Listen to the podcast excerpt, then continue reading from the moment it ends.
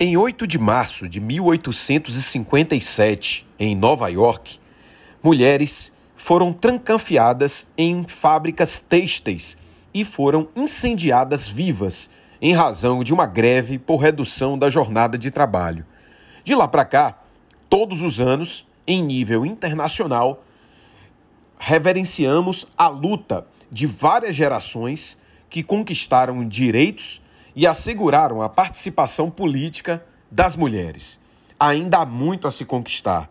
As mulheres ganham menos, sofrem discriminações, violência, assédio e enfrentam toda sorte de ataques e de desigualdades.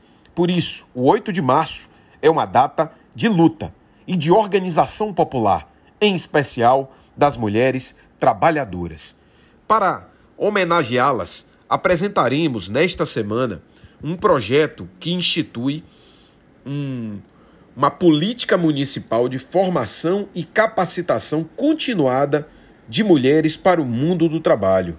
É um projeto de lei que o nosso mandato dará entrada na Câmara Municipal de Salvador, que prevê a formação técnica das mulheres em todas as áreas profissionais que compõem o mundo do trabalho, estabelecendo as prioridades de acordo com a demanda tanto das mulheres quanto do próprio mercado de trabalho, viabilizando o pleno acesso de mulheres ao mundo do trabalho com qualidade profissional, inclusão social, autonomia e independência econômica. A situação do desemprego é dramática, mas em especial o desemprego atinge em cheio mulheres e, mais ainda, mulheres negras. Salvador é uma das cidades mais desiguais do país e uma das capitais nacionais do desemprego.